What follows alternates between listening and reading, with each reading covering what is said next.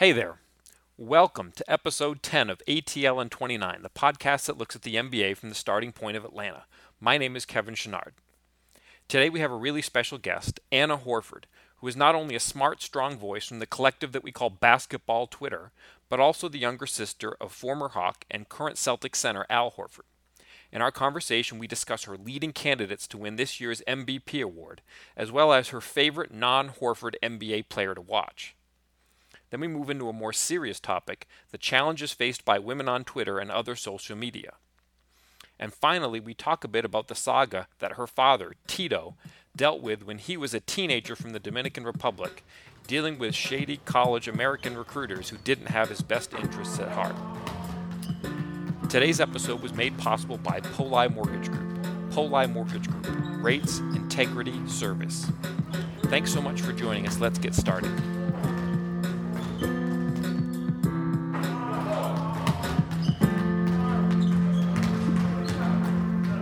So, we are here with Anna Horford. Uh, you can follow her on Twitter. It's at Anna Horford. That's simple enough. Welcome, Anna. Thank you. I wanted to start you off with uh, just three quick questions, kind of feeler questions, get a feel for uh, how we're going to go and sort of warm things up here. Sound good? Sounds awesome. All right. The first one I wanted to ask you about was a tweet that I saw from a couple of weeks back. And what you wrote was, so, my boss got me a pack of Al's cards. And then you've got a couple of laughing smiley faces and a picture of the cards that he gave you. What's the backstory on that? Well, the backstory is I came into work this week and there were just there was just a pack of cards sitting on my desk, and they were from my boss, who coincidentally grew up in Boston, um, or has lived in Boston, and he's a huge Boston sports fan, and um, he's obviously really stoked on Al being a part of the Celtics, and Um, he just thought it was kind of a nice gesture. At first, I thought maybe he wanted them signed, but he's like, no, they're for you. Keep them. And I'm like, okay. Like, not really sure what I'm going to do with them. So you're not I a would... big Al card collector. You're not a card collector per se then, right? I have absolutely zero cards right now. And I don't know if that makes me a bad sister, but I think it's a little weird to, like, have, like, your brother's memorabilia just, like, chilling in your room. So. Family photos work better than cardboard cards. Yeah, yeah. All right. So what is the best thing you've eaten in the last month? The best thing I've eaten in the last month would be this amazing stuffed chicken. And it's from this restaurant called Houlihan's. And um, so good. And it comes with, like, these golden mashed potatoes and Brussels sprouts. And I feel like if you're going to eat food that's really bad for you, it needs to be freaking delicious. So that's what was, exactly what it was. What was stuffed in it? You said it was stuffed? Yeah, it was stuffed. What was it had, inside? Like, this breading, it had, oh, like, this okay. breading on the outside, and then, like, I don't know, this creamy, like, garlic herb sauce, and it was just, like, it was amazing. Went down quick. That's what You know, I we, we I put this type of question because everybody eats, right? Like, not everybody watches movies or listens to music, but everybody eats. But, yeah, it's dinner time, and I haven't eaten yet, and you're making me hungry. Yeah. All right. Third warm-up question. If you could trade cars with any N B A player, who would you trade cars with? Okay, so this is going to be a super boring answer, but Al, because he's got some pretty cool cars, and I get to drive in them when I see him. So, um, I mean, they're they're pretty cool. Uh, he's got, like, a Porsche and a Range Rover, and um, they just got a Tesla. So, uh, yeah, he's got some pretty cool cars, and I kind of have a heart attack when I drive them, though, because I feel like it's just too much pressure not to, like, hit anyone or anything. And so it's a little scary for me. I get some anxiety. So if you drew it as if you do it as a true swap, uh, Al's a pretty big guy. Is he going to fit in your car? Um, he has fit in my car, actually. He's been in it already. Okay. Uh, yeah. So we're good. We're good. We're good on that front. He's he's already he already knows the territory then. Yeah. Yeah. Perfect. I don't know. It, it's funny because it seems like Al and John and my dad won't fit into cars, and then when they really try, Somehow it always works out. So, so. How tall is your brother John? He's six ten, too. How tall and is your brother like Josh? The same in weight. My little brother Josh, he's like, he's the shorty of the family. He's six five. And so you, you get all these people in the same car, including your dad? Yeah, I mean, we have traveled like that before, and I'm the shortest of the five at six feet tall. So my little sister's like six two, and so, yeah, it's it's a struggle, but we make it work. Is there a fight over who gets the front seat for legroom? Okay, for some reason, Al always gets the front seat, and I think it's because he's the oldest. I don't know. I feel like Al or John always get it.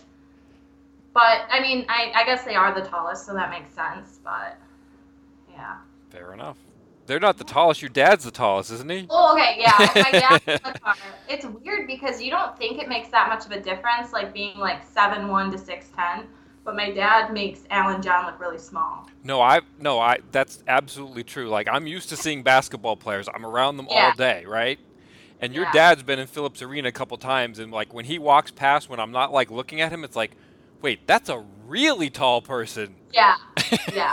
And the and only like, person oh, that I've like been around in person was last season when we were at the Hawks. We were hanging out with Dikembe Mutombo after the game, and he was with my dad, and I was like, "Holy cats!" Like someone who like makes my dad look really small. Like it was insane because I'm just used to large humans around all the time. But being around Dikembe was like crazy. Yeah, crazy. I had to do an interview with Dikembe last last year, and it was like. Like, we're on Skype now, and the audio quality's pretty good. He was on, yeah. like, a cell phone that had bad quality, and he already has, like, the world's, you know, scratchiest voice, you know. It, yeah. it, I had to listen oh. to it, like, twelve times before I could, like, get everything right to transcribe it. Right. Yeah, no, Dikembe's, like, the nicest person in the world, and his wife, Rose, is super sweet, too. They're just, like, super sweet people. Yeah. They're awesome. Excellent. All right, so I was uh, we spoke ahead of time. I was going to ask you to join into our one hundred to two hundred segment where I ask you for something in between a mildly controversial one hundred degree opinion and something closer to two hundred degrees on the scorchy side. So the way we do it is that I'll ask you first what your opinion is and then maybe explain it a little bit. Then I'll take a turn at guessing how you might rate it, and then you can tell us how, what you rated it. Sound good? Okay. I'm nervous. I'm not going to be well equipped enough for this, but I'm going to try. Oh, you're going to do great. What's your opinion here? All right.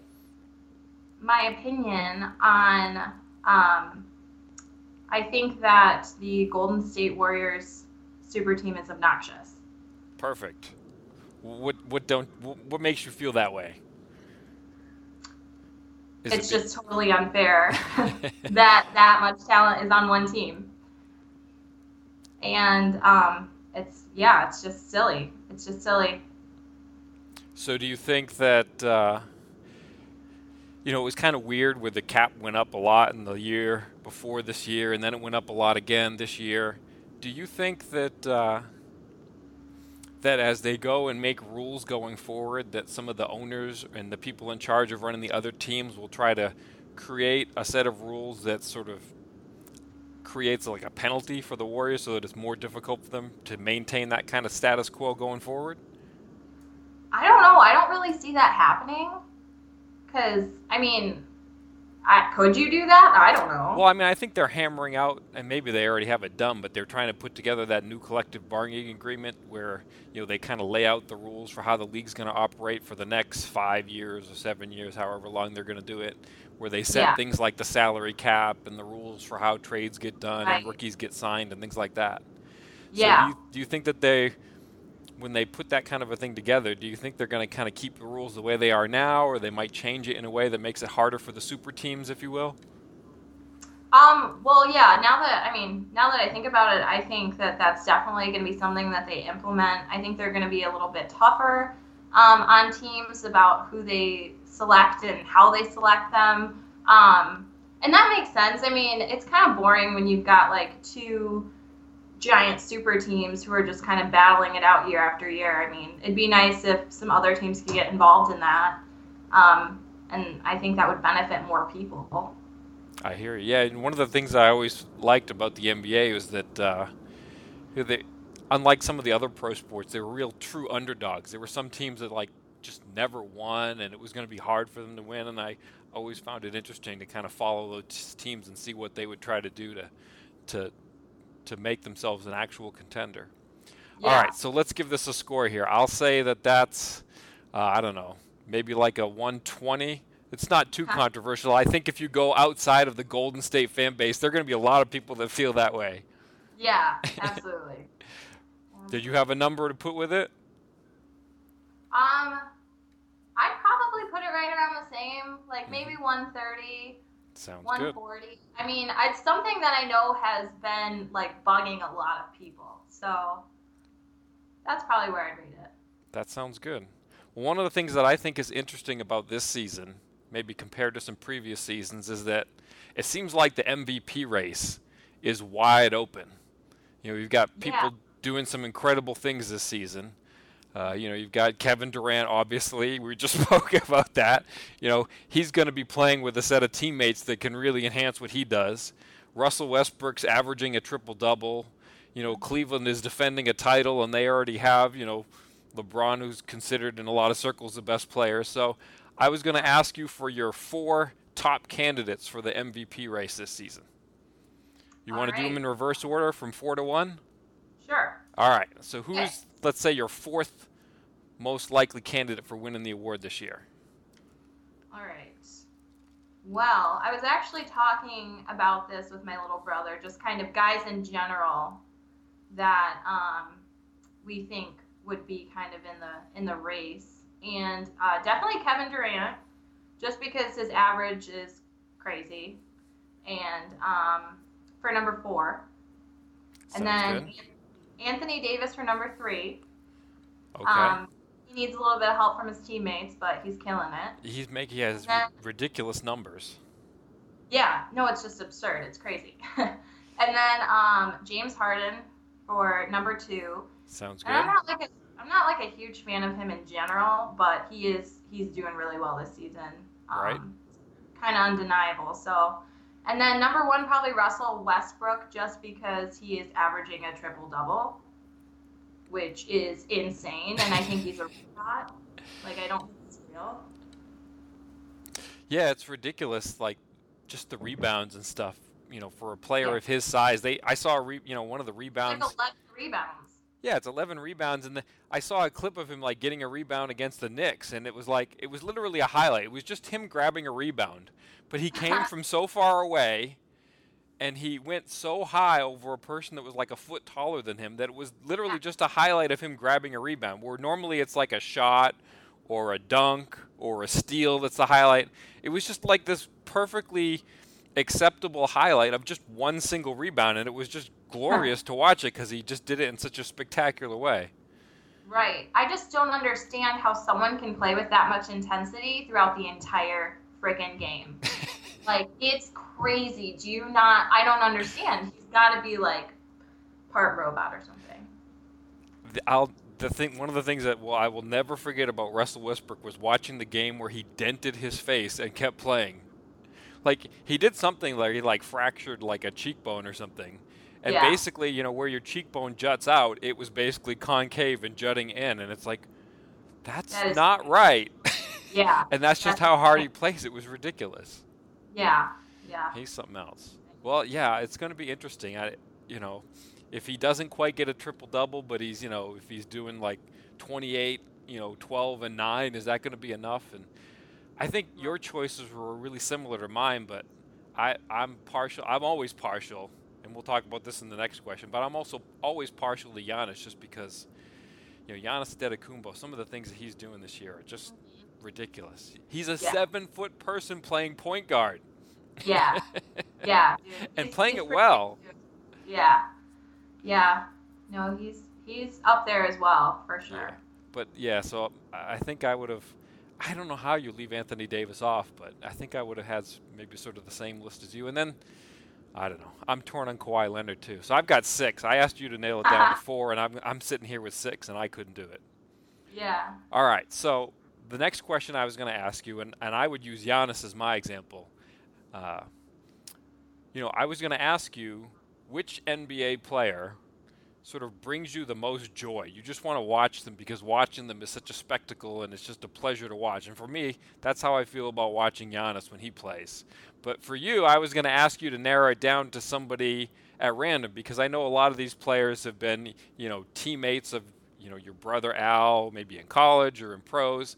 So, like, if you just excluded all the people that might have an association with Al, who is the player that you find is the most fun to watch and why? Honestly, this might be a boring answer, but Steph Curry, just because he is so, he's like an alien. Like, he's literally an alien, and he's so, like, he's just cool. I just feel like he's not, like, um, he's amazing, but it, he's not, like, oh, bow down to me, kind of like how LeBron is. I feel like he's, like, I worked really hard, and now it's paying off, so watch me work and, like, kill this and stuff, so... Um, I would probably say Steph. I just think he's fun to watch. It's just stupid to watch him too. It's just like, it's kind of annoying. Yeah, it's it's especially when he gets into that mode where he's not just hitting regular three-pointers, but he's doing the ones that are like eight feet behind the line, ten feet behind right. the line, you know, feet on the circle at the middle of the court. It's like, wait a second, that's too I much. Know, it's crazy.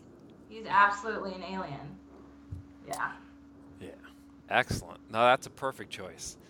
Uh, so one of the things, you know, one of the main reasons I wanted to ask you on here, and maybe this is less fun, but maybe it's more fun to kind of have a a forum to say things in, in more than one hundred forty characters.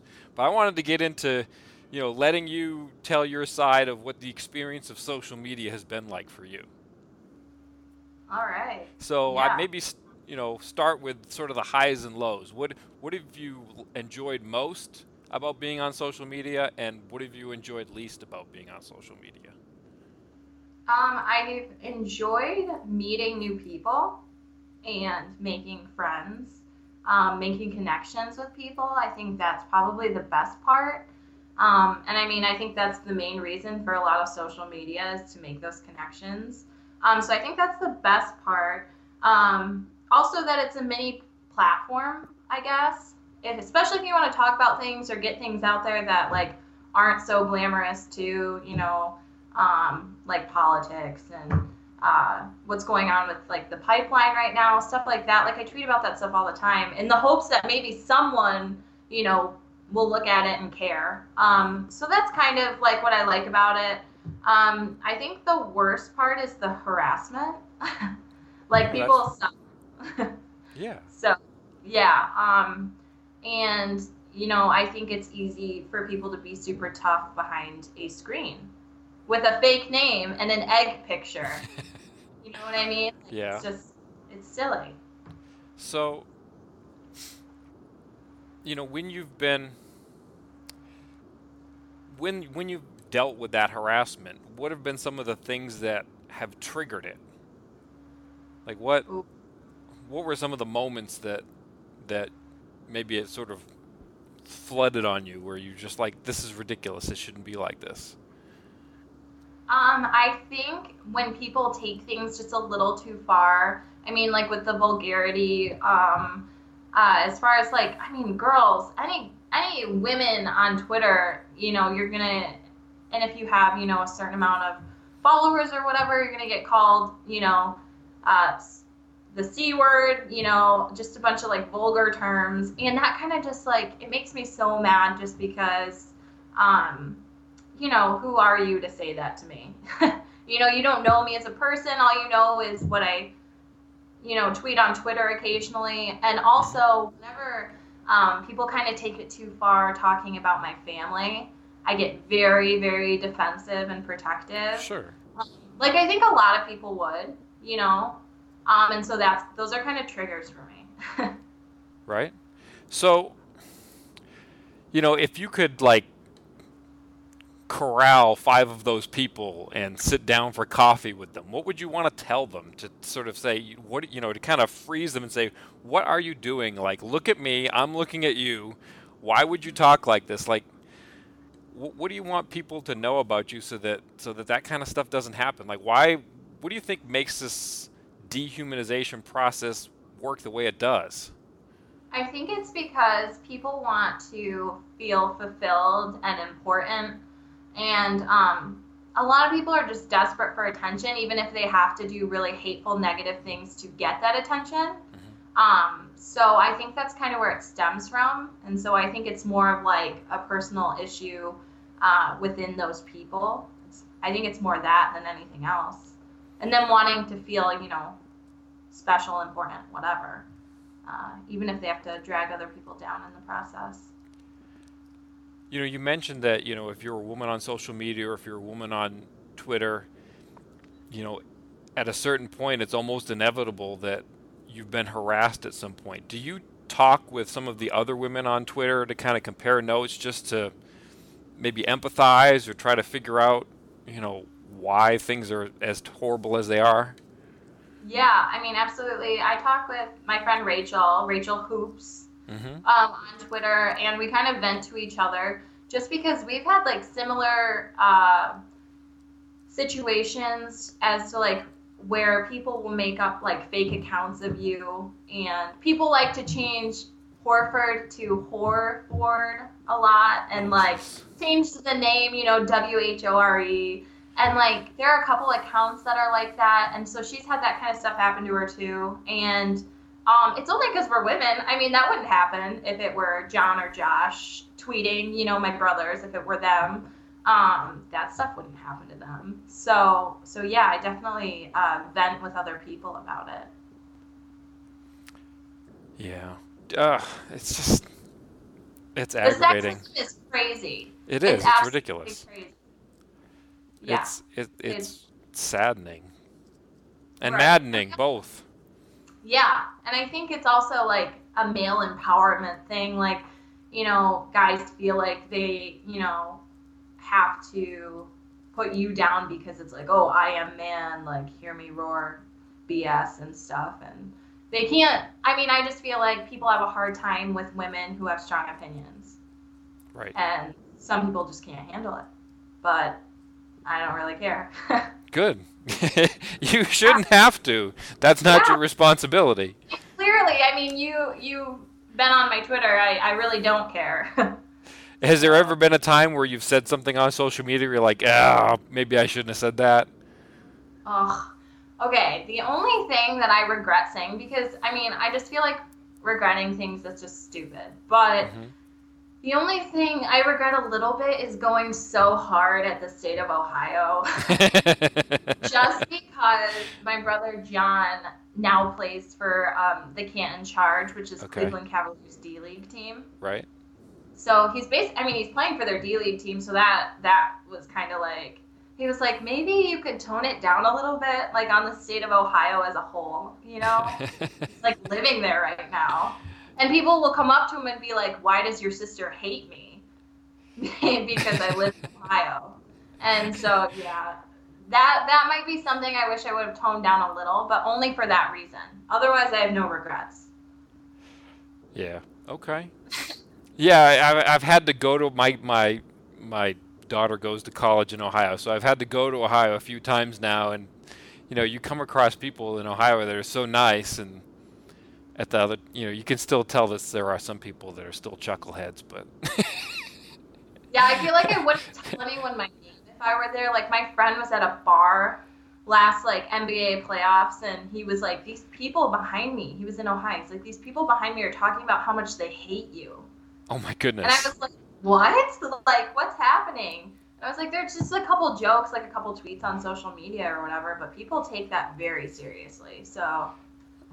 I don't know. Yeah, there's there's just a level of rage that's just ridiculous. Yeah. I want to take a minute to talk about today's sponsor, Poli Mortgage Group. Poli Mortgage Group encourages people to shop rates when they're looking to refinance or buy a new home. They have some of the lowest rates in the country and some of the lowest closing costs too. They will even give you a quote where they will credit your money towards the closing costs or cover all of them. Check them out at w w w dot poli mortgage dot com. That's w w w dot poli mortgage dot com or call seven eight one, two three two, eight thousand. Make sure to tell them that A T L and twenty-nine sent you to receive a credit of fifty dollars towards your closing costs. Offers cannot be combined with other offers. Poli Mortgage's Rates Integrity Service. All licensing information is in the show notes. Poli is an equal housing lender. One of the things I wanted to ask you about is, um, and correct me if I get this wrong, but you know, your brother Al uh, moved from the Dominican Republic to Michigan when he was fourteen years old. Um, you and Al share the same father, but you have different mothers, and so yeah. He was moving from the Dominican Republic, where I think he spent some time with his mother, and he was moving to Michigan to be with his dad and, you know, play basketball in the United States in high school. Does that sound right? Yep.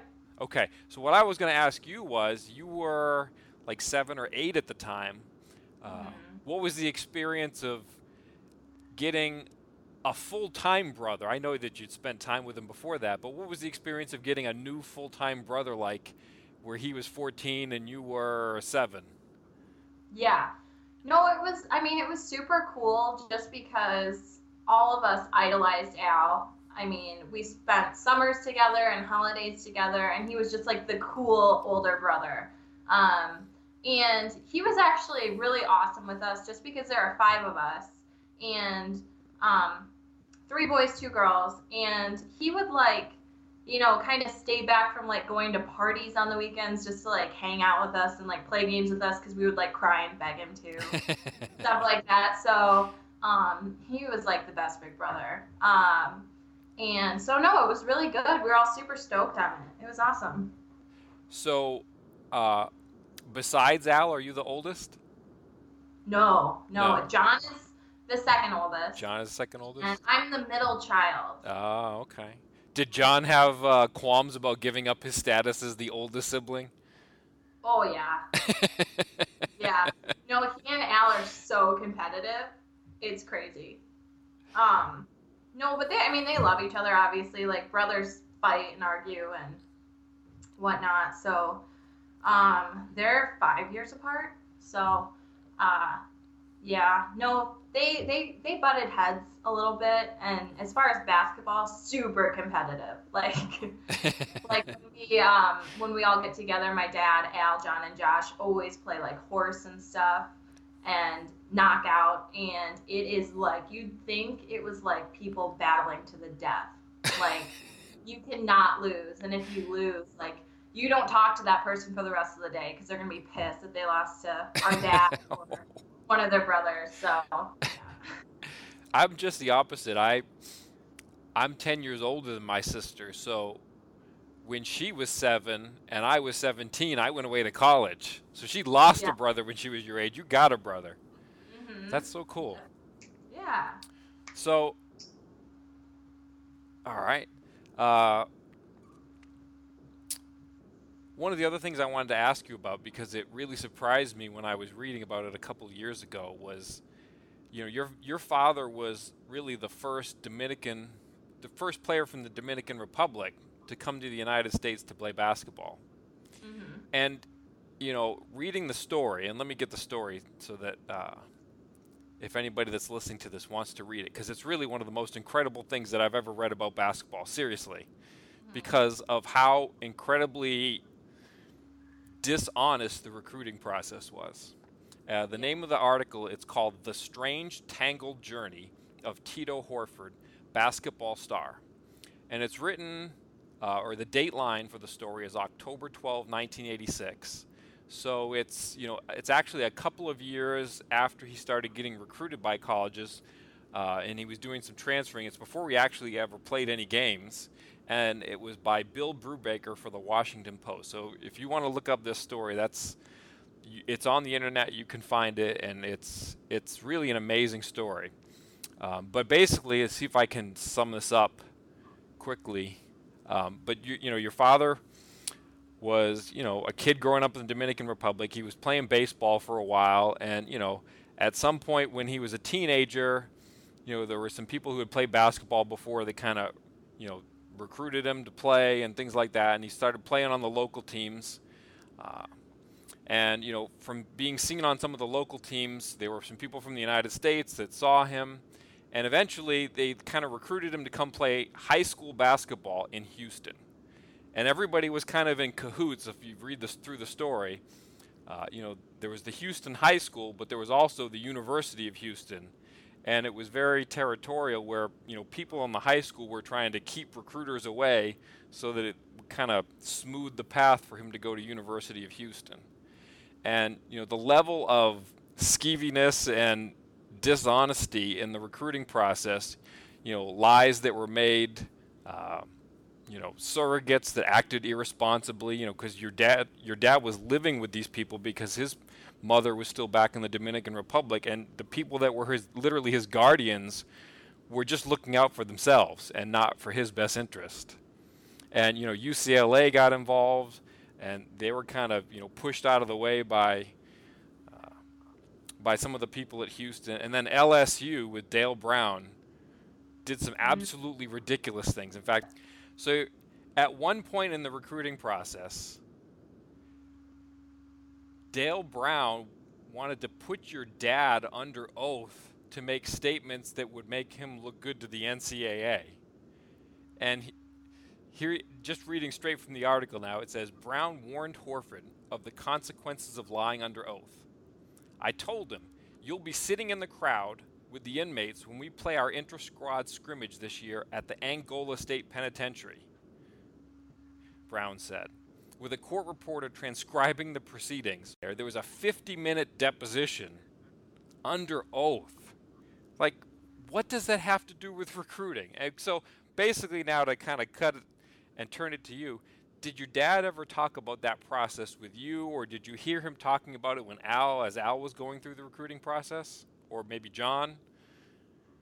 Um, I just know that it made him a lot more cautious.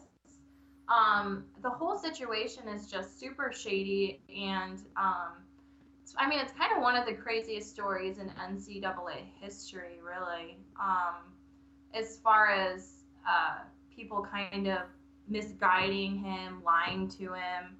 Um, I mean, he's from a different country. When he came here, he couldn't even speak English. Right. And these people are like marketing him and trying to, you know, use him for their own benefit. And he's a kid at this point, like yep. a foreign child. Like, right. I mean, not, I mean, he's a teenager and um, early twenties. And um, he, yeah, it was just, it was crazy. And he's talked about it a little. He actually has a pretty good relationship now with the family that he lived with in Houston. Um, uh, the big thing, though, was how horrible Dale Brown was. Um, just kind of a horrifying dude, uh, kind of racist. I remember my dad saying that he hated being at L S U just because, you know, the coaches would call him boy and just be super, um, I mean, you know, it's the Deep South. And it's, uh, it was, it was a while back too. So, um, and he's a seven foot one Dominican man. So, yeah, that was really hard on him.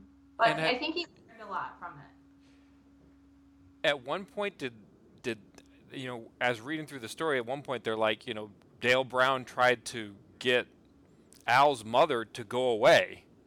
Like, she was yeah. there at L S U with your dad, and they're like, you know, you need to go away. And they, they asked her to go, I think it was Washington, D C, to live somewhere else.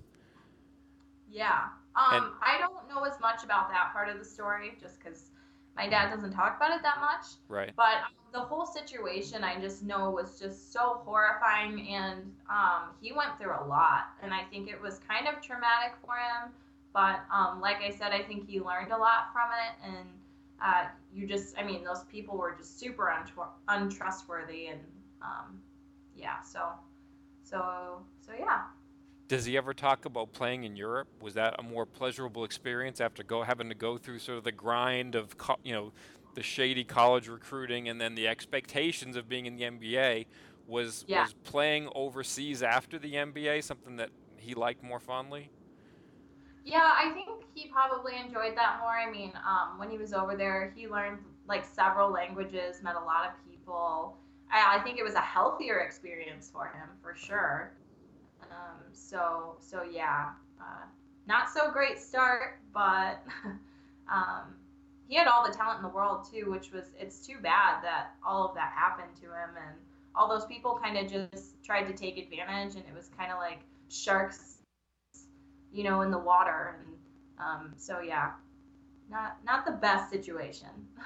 Yeah. Well, thank you for sharing about it. And let me just say the name of it one more time, because really it's it's one of the most incredible things. It, it will make you, if you, th- let's put it this way, if you think that college basketball is anything now like what it was thirty years ago, it will make you question what you think of it, I think. Uh, the name right. of the article, one more time, is uh, The Strange Tangled Journey of Tito Horford, Basketball Star, by Bill Brubaker. It's it's an absolutely amazing tale. It's basically a Lifetime movie, is what I say. Like, like it's so ridiculous that you don't think it's real. Yeah, it's, no, it, it would easily, yeah, you could like, easily make a two-hour movie out of it. It's it's that. Right, right. You know, yeah. It really is. It's like a, a bad, you know. Yeah, it's like, like a, a Lifetime movie with character, you know, characters that are so ridiculously unethical that they almost seem like caricatures. Right. Right. It's almost like they're not believable. Like nobody could do that, could they? And then they do it. All right. Well, I can't thank you enough for uh, for joining me today. This was really fun, and I'm I'm glad uh, we got to do it. Yeah, absolutely. Thank you for for reaching out to me. I loved it. It was awesome. Awesome. All right. She's on she's on Twitter at Anna Horford. Go follow her now. Even the people that are from Ohio, go follow her. You'll you'll find common ground, I promise. Thanks, Anna. Somewhere. Awesome. Thank you very much. And thank you to our sponsor, Poli Mortgage Group. Rates, integrity, service.